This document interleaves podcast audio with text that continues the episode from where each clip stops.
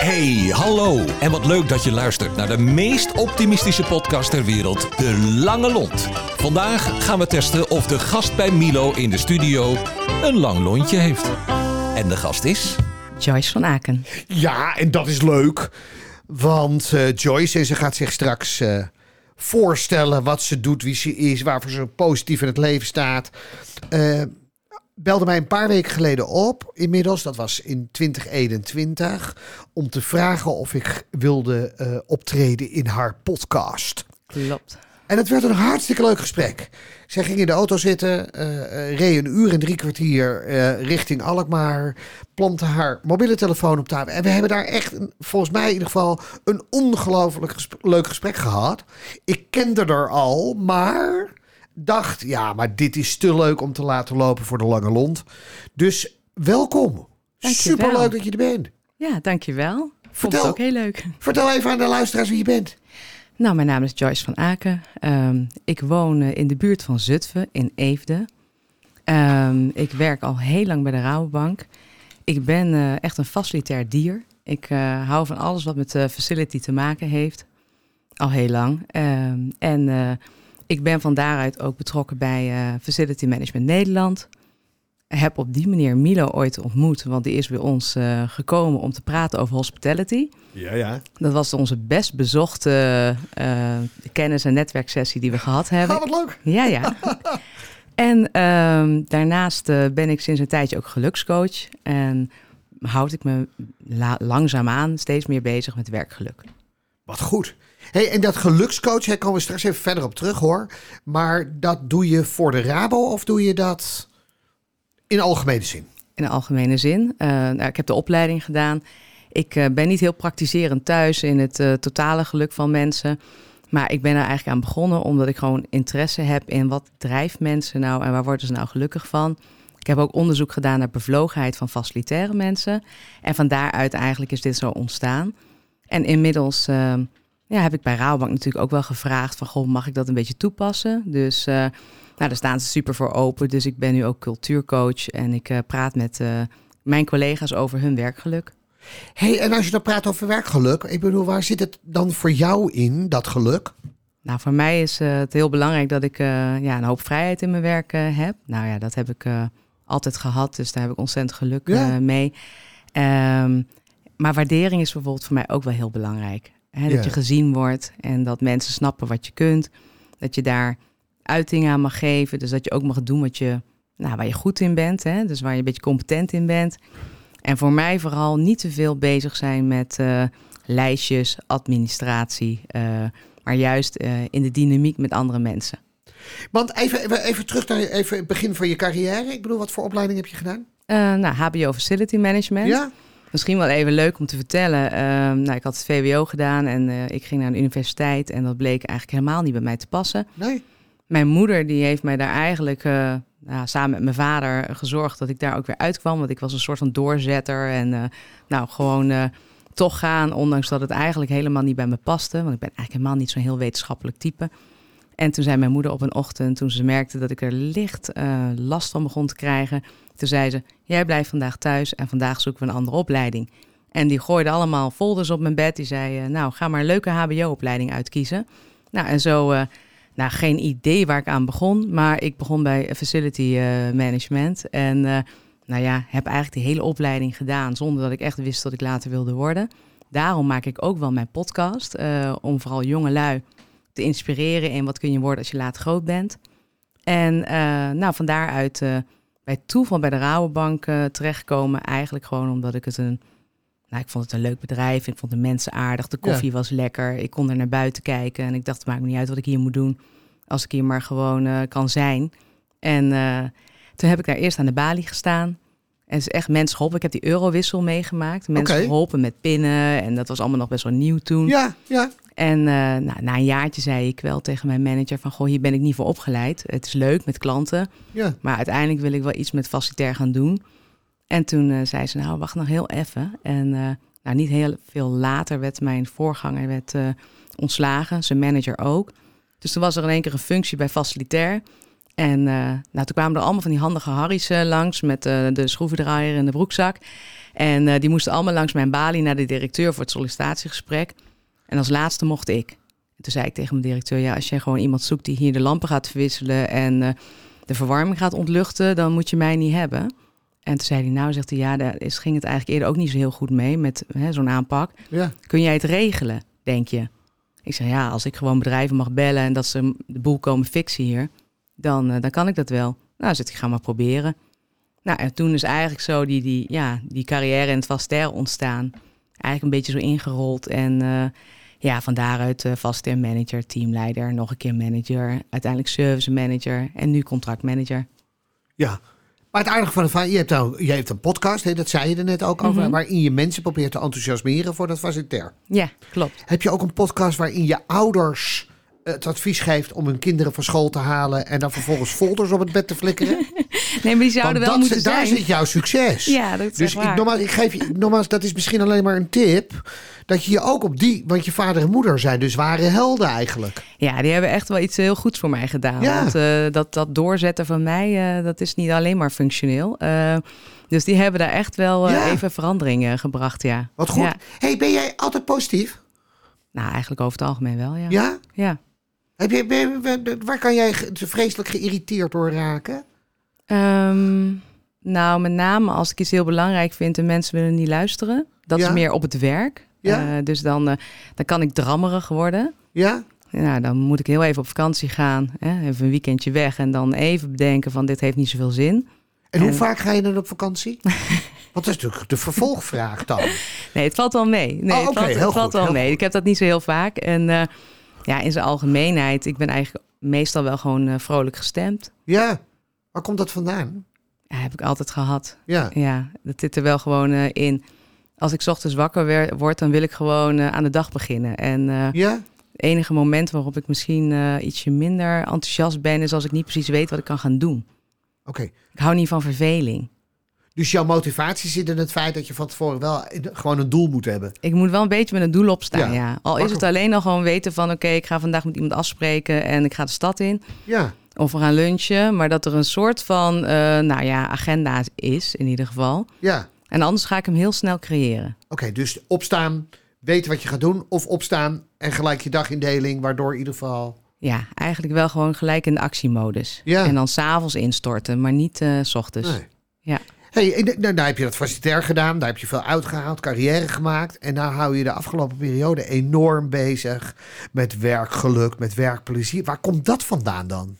Ja, uiteindelijk gewoon die mensen die maken het. Ja, Kijk, als jij eh facilitair werkt, als je in een dienstverlenend beroep zit en een medewerker eh, zit niet lekker in zijn vel of eh, vindt die klant helemaal niet leuk, nee. ja, dan wordt het, vind ik het vrij lastig worden om dan heel dienstverlenend eh, te zijn. Dus, Ja.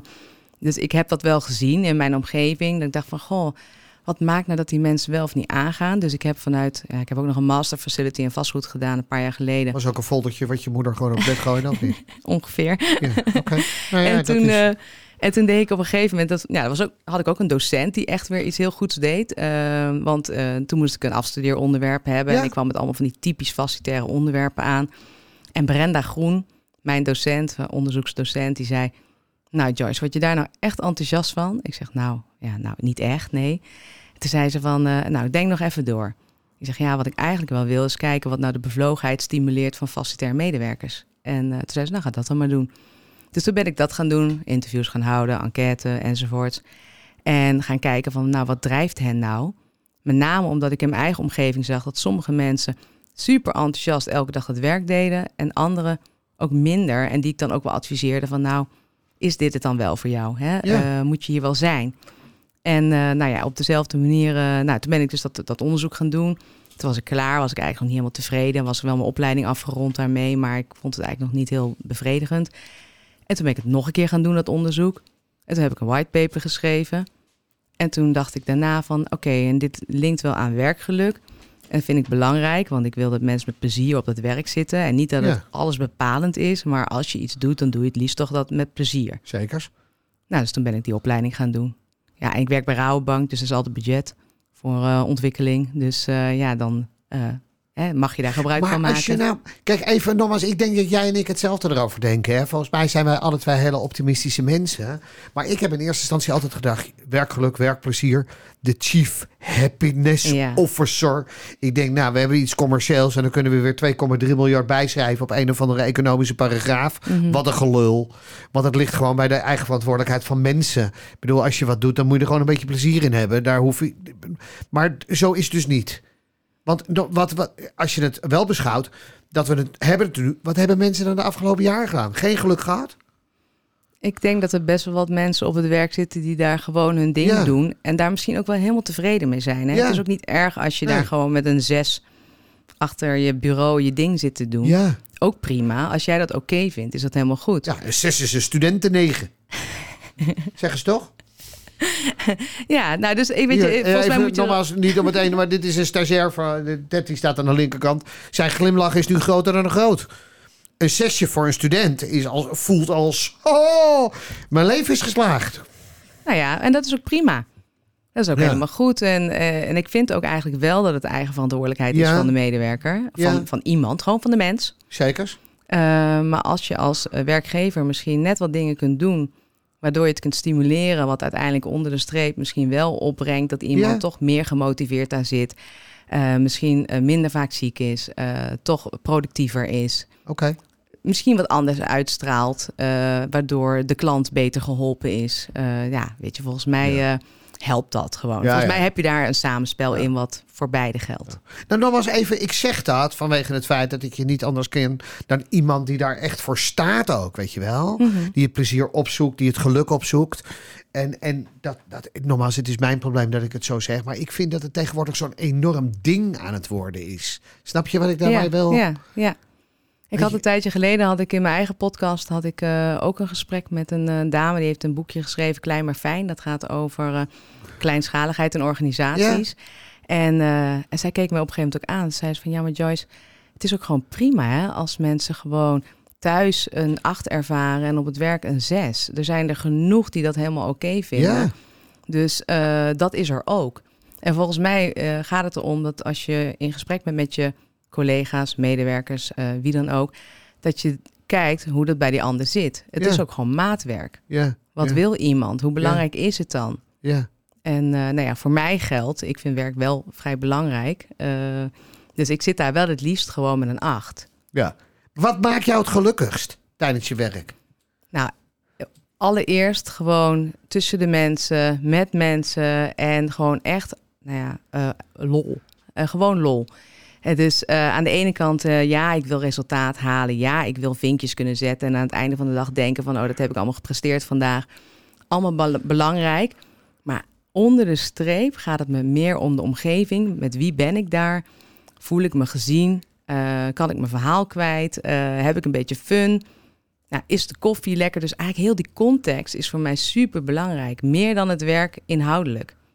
En ik heb ooit een keer bij een...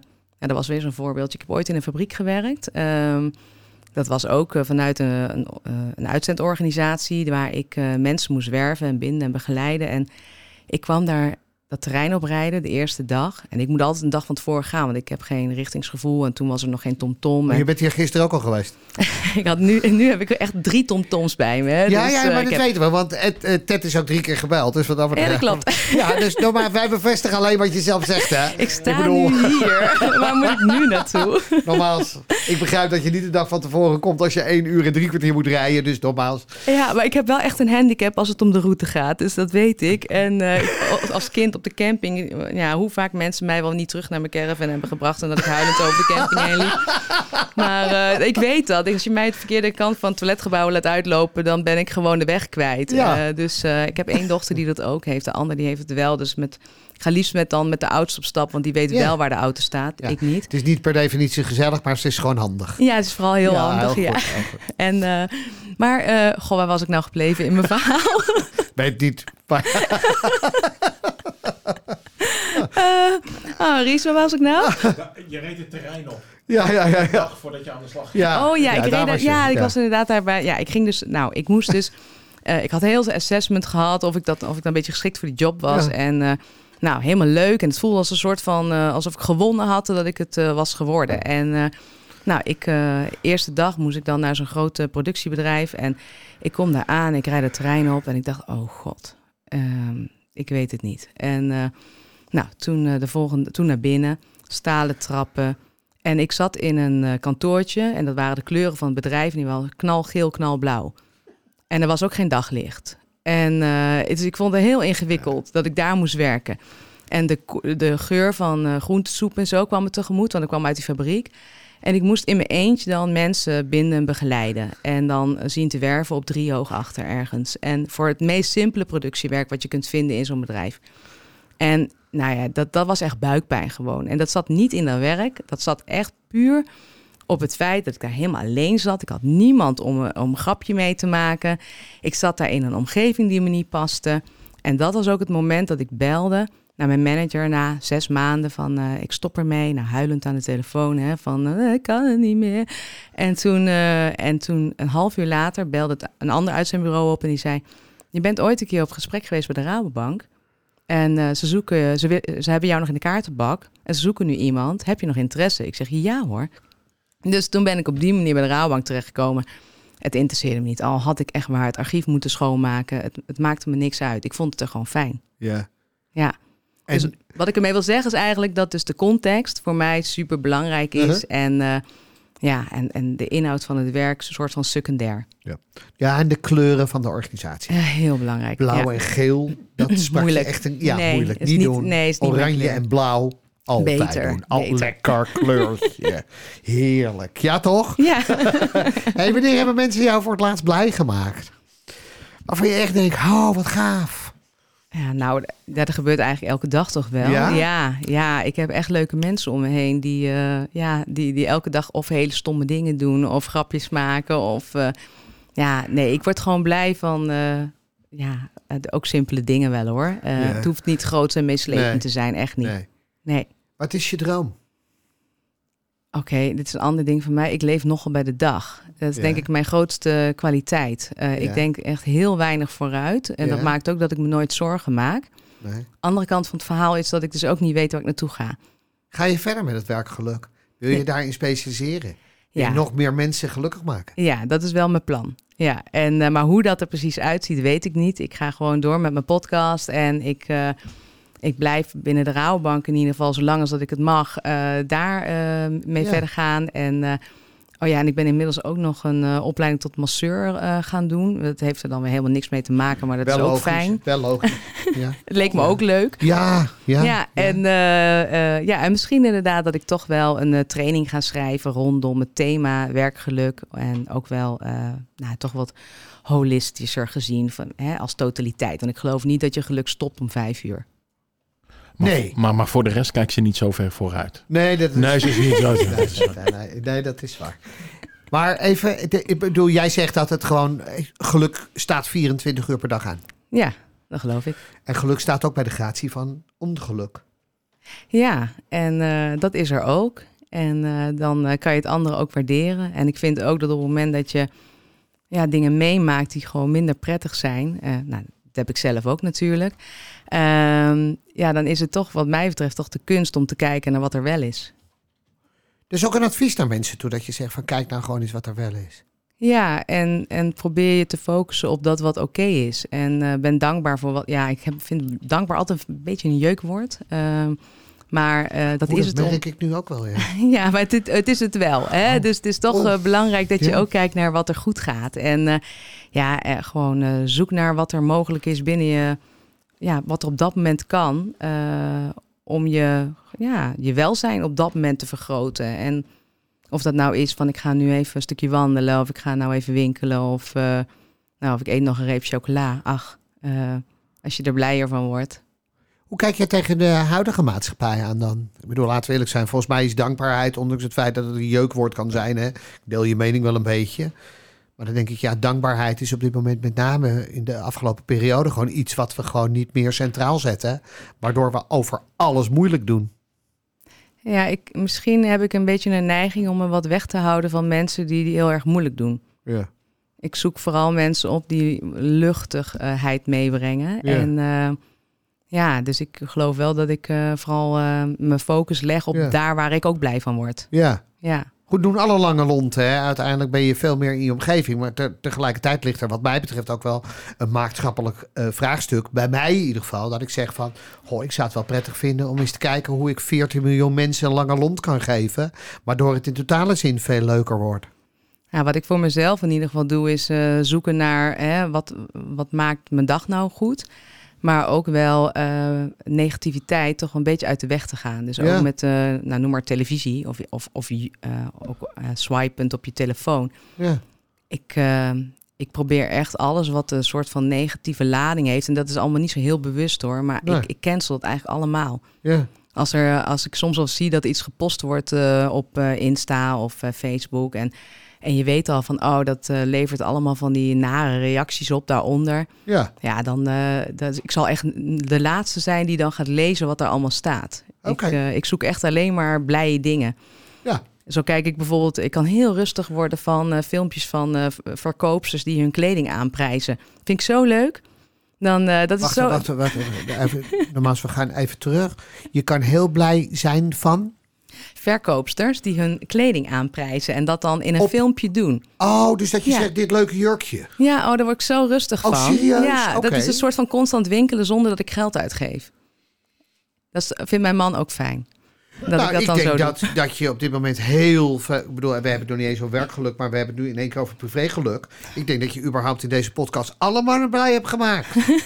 dat, dus, waar, en waar kan ik die dan vinden? Nou, er is één dame, maar die kent bijna iedereen. Dus alle vrouwen kennen die ongeveer. Dat is een Ja. dame eh, met een winkel, dat heet De Jacques. En dat zit in Oldenzaal. Nou ja, en die, eh, doet, eh, die, die post wel zes filmpjes per dag... waarin ze dan haar spijkerbroek of haar jasje of wat dan ook laat zien. Nou, vind ik gewoon heerlijk om En naar dat te werkt kijken. voor jou als een soort van yoga-achtige... Oh, dat vind ik zo fijn. Ja, Mindfulness. ja, ja. Oh, wat... ge- Oké. Ik heb sinds kort ook een Jantje Korten. Dat is een dame uit eh, Limburg ergens. Die kent er niet. Maastricht. Jantje, Eh, ja. ja. alleen al de taal, daar word ik dan al vrolijk van. Ja, ja, ja, die ja. zachte G. ja. Ja, Jantje. Ja, die is dan ook een beetje gek. Dat vind ik dan ook leuk. Ja, oh wat goed zeg. Ja, nogmaals, iedereen heeft dit. Hè? Ik bedoel, laten we eerlijk zijn. Ik kan, dat klinkt raar, maar ik, ik zodra ik, ik kan bijvoorbeeld, ik heb dan iets met mijn hond, zeg maar, Mhm. waar ik dan ongeveer 10 minuten mee kan knuffelen en dan ongeveer het gevoel krijg dat ik in een soort van hemel beland, weet je wel. En daarna kan iedereen tegen me aanplassen, want dan denken, wat is het leven toch wel leuk. Dus Fijn, iedereen, ja, Ja, heerlijk, ik heb er ook zo heerlijk, heerlijk, Ja, heerlijk. hey, even twee vragen. Wat is je levensmotto? Ehm, vroeger was er een programma op televisie. eh, dat heette Oma Fladder. Ik ben niet zo heel goed in, in motto's en one-liners. Ja? Maar Ja? die oma Fladder keek altijd met mijn moeder na, naar. En eh, die zei altijd van... eh, alles mag als het maar leuk is. Kijk eens. Nou, vind ik eigenlijk wel fijn. Ja, ik vind het wel. ja. Alles mag, als het maar leuk is. ja. Ja. Ik denk dat de voetbalsupporters die al dat bier op het veld gooien, dat motto met z'n allen massaal aanhangen. En nou, dan, Alles mag. Maar of het dan leuk is, dat is Voor dan hun, de hè? vraag. Ja, nee, maar voor de ander. Hè? Dus eigenlijk moet je daar nog één ding bij zetten. Ja, Dat voor niet- beide. Ja. nee, maar we hebben het motto iets wat aangepast. Het is goed. Ja, ja, Hey, en als je nou één lange lont moet noemen, hè? iemand waarvan je echt denkt van, goh, die is altijd optimistisch. Die is, ja, weet je, daar, daar, daar, ja, dat is prettig om die te bellen. Of gewoon even contact. Wie is dat naast Jantje? Nou, eh, ze woont ni- niet in de buurt. Ze woont in eh, Deventer. En eh, dat is mijn collega, Aise Taflan. Ja? En eh, dat is al heel lang mijn collega en eh, inmiddels ook wel vriendin. Ja, die is zo opgeruimd. Ja. Als ik soms denk van nou, ik moet heel even iemand hebben met een soort van hele rechte visie op iets. Ja. Dan, eh, dan vraag ik het Aise. Want ja, die is altijd helder en blij. En die ziet wat er belangrijk is in het leven. Die heeft daar niks voor gestudeerd. Die heeft dat van nature. En ja, dus Aise Taflan.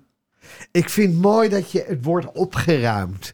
Dat is een woord wat je niet meer zo vaak hoort. Omdat even in een andere radioshow. Die hebben dat woord opgeruimd. Prachtig zeg. We gaan haar uitnodigen. Nou, En ik hoop dat zij wel verstand heeft van eh, route. ja, Eh, veel beter dan ik. Ja, wat Ja. dat betekent dat ze, dat, ze, dat ze in ieder geval in linea recta hier naartoe rijdt. hey, ik, Joyce, ik wil je echt hartstikke bedanken. Kijk, ik, ik, ik heb het vorige keer al tegen je gezegd. Je bent een wonderbaarlijk positief mens. Ik, vind, ik kan daar echt van genieten. Dus ik kan eigenlijk uren met je doorpraten. Maar dat mag niet, omdat we ooit hebben gesteld... we doen een half uur. Ik ga je echt reet veel succes wensen. En hoop dat er ooit een keer een Van Aken Werkplezier Academy komt. Waarin je zelf allerlei mensen dat geluk wat je zelf hebt eh, mee gaat geven. Het zou fantastisch zijn. En als dat zo is, dan, eh, nou ja, dan bel me, want dan word ik aandeelhouder. Dankjewel. Ik wens je een hele goede reis terug. Eh, even hier rechtdoor, links, weer links. En dan borden Alkmaar volgen. En dan kom je er vanzelf. En daar hoef je je TomTom echt niet voor aan te zetten. Ja, top. En nogmaals, eh, even terug naar het gesprek voor aanvang. Heel veel succes en sterkte. Met name ook thuis. Dankjewel. Dankjewel. Dankjewel voor het luisteren. En tot de volgende keer, waarin we weer een lontje testen. Hoe lang is jouw lontje eigenlijk? Tot snel!